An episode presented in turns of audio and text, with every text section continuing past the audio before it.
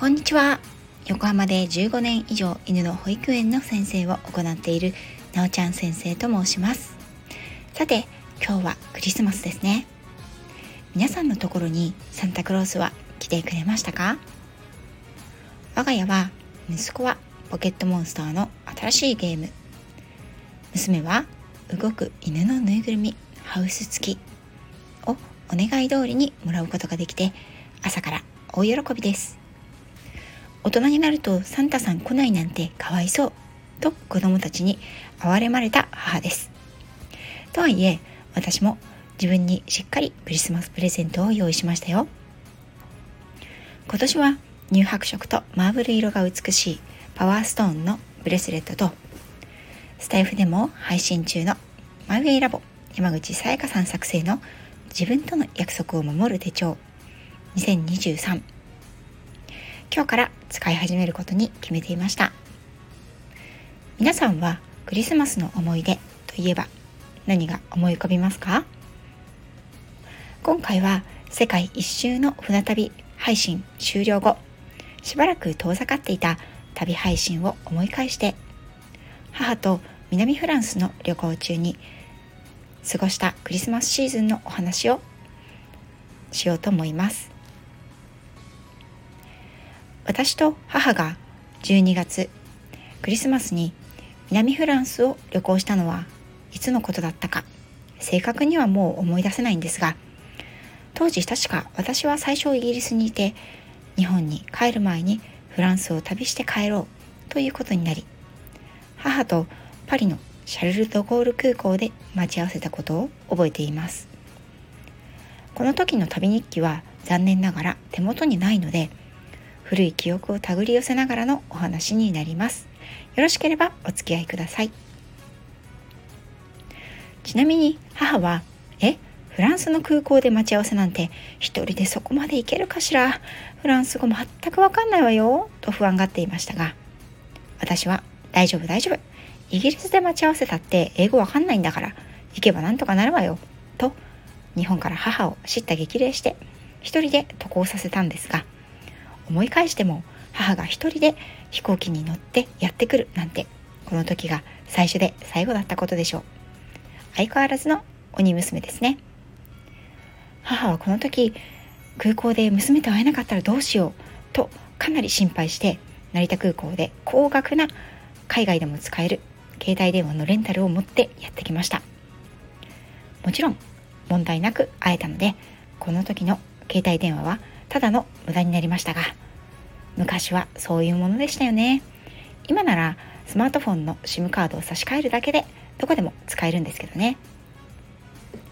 私は母が到着する前夜からパリに乗り込んでいたんですがとにかくパリは物価が高い。そして12月は寒い。寒すぎて顔が上げられないほどでした。雪はあまり降らないのですが空気が冷たく最強寒波の襲来とかで最高気温も12度という感じでした。パリで一人で宿泊するとなると高いは狭いはまあホテルを選ぶことが大変なんです。それでもなんとか治安も立地も満足できる。北駅近くのホテルに泊まったんですがスーツケースとベッドと小さなテーブルで部屋がいっぱいになったことを覚えています。そんなホテルでも朝ごはんのパンとカフェオレは美味しいんだからさすがフランス。ロンドンなら同じ価格でもこうはいくまいと思ったものです。母と涙の再会をしこの時は約1週間の旅行で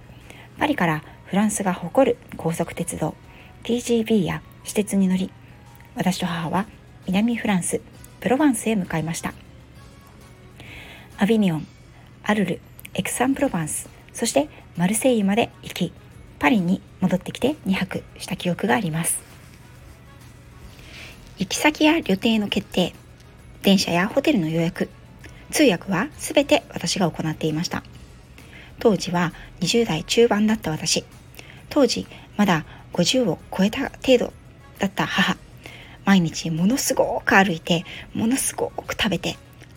とっても充実していた楽しい旅だったことを覚えています。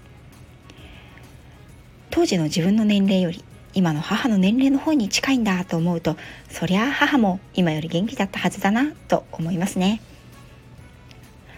母は昔から美術鑑賞が好きで私と母2人でよく上野の美術館などには小さな頃から行ったものでした。反して全く美術に無関心な父と弟全員一緒の家族旅行では名画を巡る旅などは望めないので多くの著名な画家たちが愛した南仏プロヴァンス地方を旅してみようということになったのでした。アビニョン・アルル・エクサン・プロヴァンス。12月も末に近いとはいえとても明るく光に満ち溢れた土地でどこを切り取っても絵画の題材になるにはふさわしいような田園風景。静かで美しい街の風景。人々の暮らしが垣間見られました。アビニョンはアビニョンの橋の上でという歌が有名な土地ですよね。かつては教皇庁が置かれていた中世の映画を今に伝える優美なことで美しくゆったりと流れるローヌ川と歌にも歌われたサンベネ橋。教皇庁の厳格な建物とのコントラストが非常に映える美しい街でした。私はここでラムの毛糸に編まれたオレンジ色の手袋マフラー大きなオレンジ色のフェルトのリボンがついた帽子のこの3点セットを買ったことを覚えています。南仏の品物というのは実に生き生きとしてそれでいて派手すぎない鮮やかな色彩のものが多いんです。冬の寒さの中どうしても黒や茶色のコートや手袋カバンなどが多くなってしまうのでこのオレンジの3点セットはとっても目立って可愛かったです。さすがにもうどこかに行ってしまいましたけど随分長い間愛用していたものでした。アルルはゴッホが愛した地フランス語も読めずアルルという発音も聞き取れないので電車でうっかり乗り過ごしそうになった駅でした。今でもアルルの発音は言えません。フランス語のトコちゃん先生ならねパーフェクトに発音されるんでしょうけどね。その作品のモデルとなった羽橋を目指しローカルのバスに乗って揺られたもののアルルの街からどんどんバスは遠ざかり乗客は1人2人降りて住宅地から田園風景に景色は変わっていきものすごく不安になりました。その時にバスの運転手さんが「ここだよ」と教えてくれたのでバスを降りました。ゴッホの羽橋の舞台になった羽橋はすぐに見つかったもののさてどうやって帰ったらいいのか。帰りのバス停はどこなんだろう。母と2人南仏の田舎の道で迷子になり2時間以上ひたすらバスが来た道を来た道を戻ったこと。それは今でも2人のいい思い出話です。エクサンプロヴァンスでは大きく華やかなプロヴァンス地方を代表する町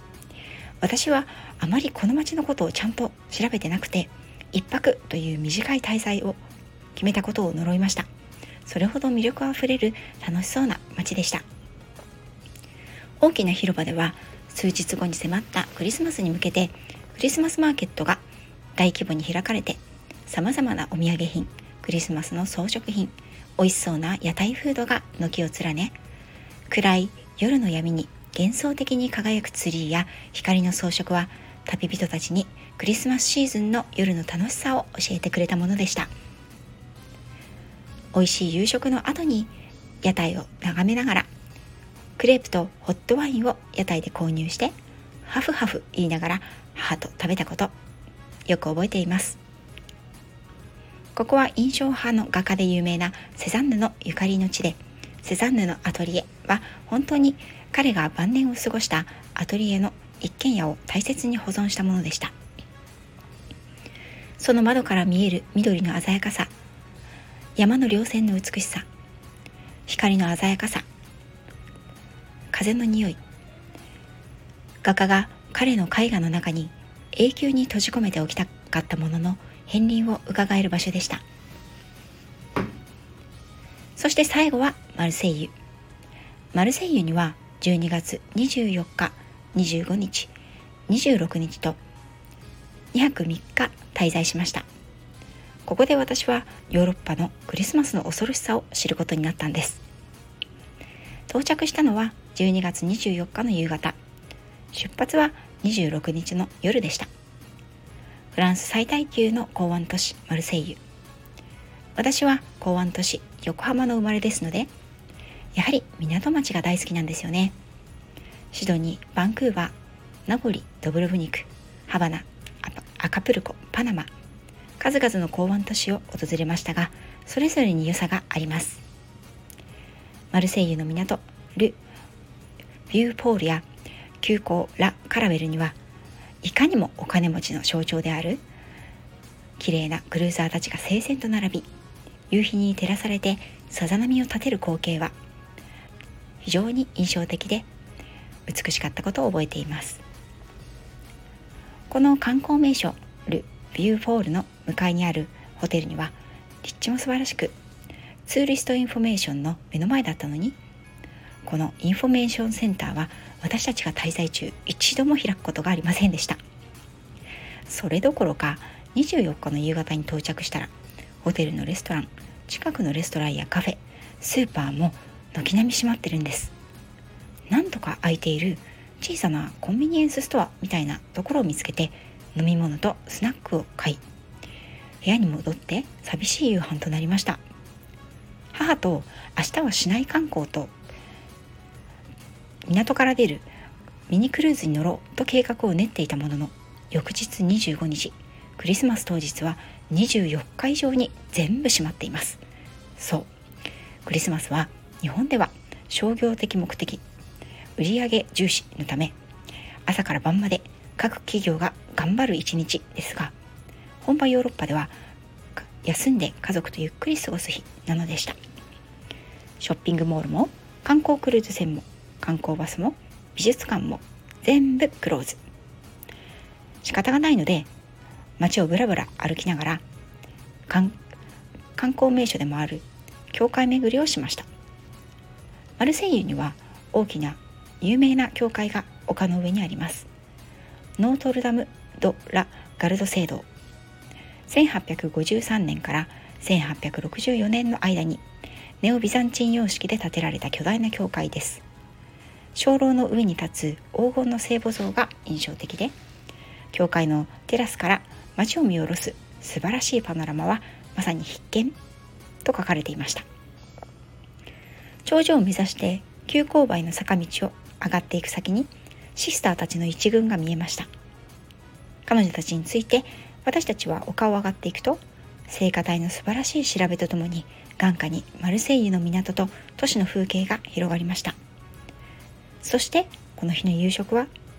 なんと持参していたものの食べることをしていなかったカップ麺でした。そうこの日もどこにも入れなかったんです。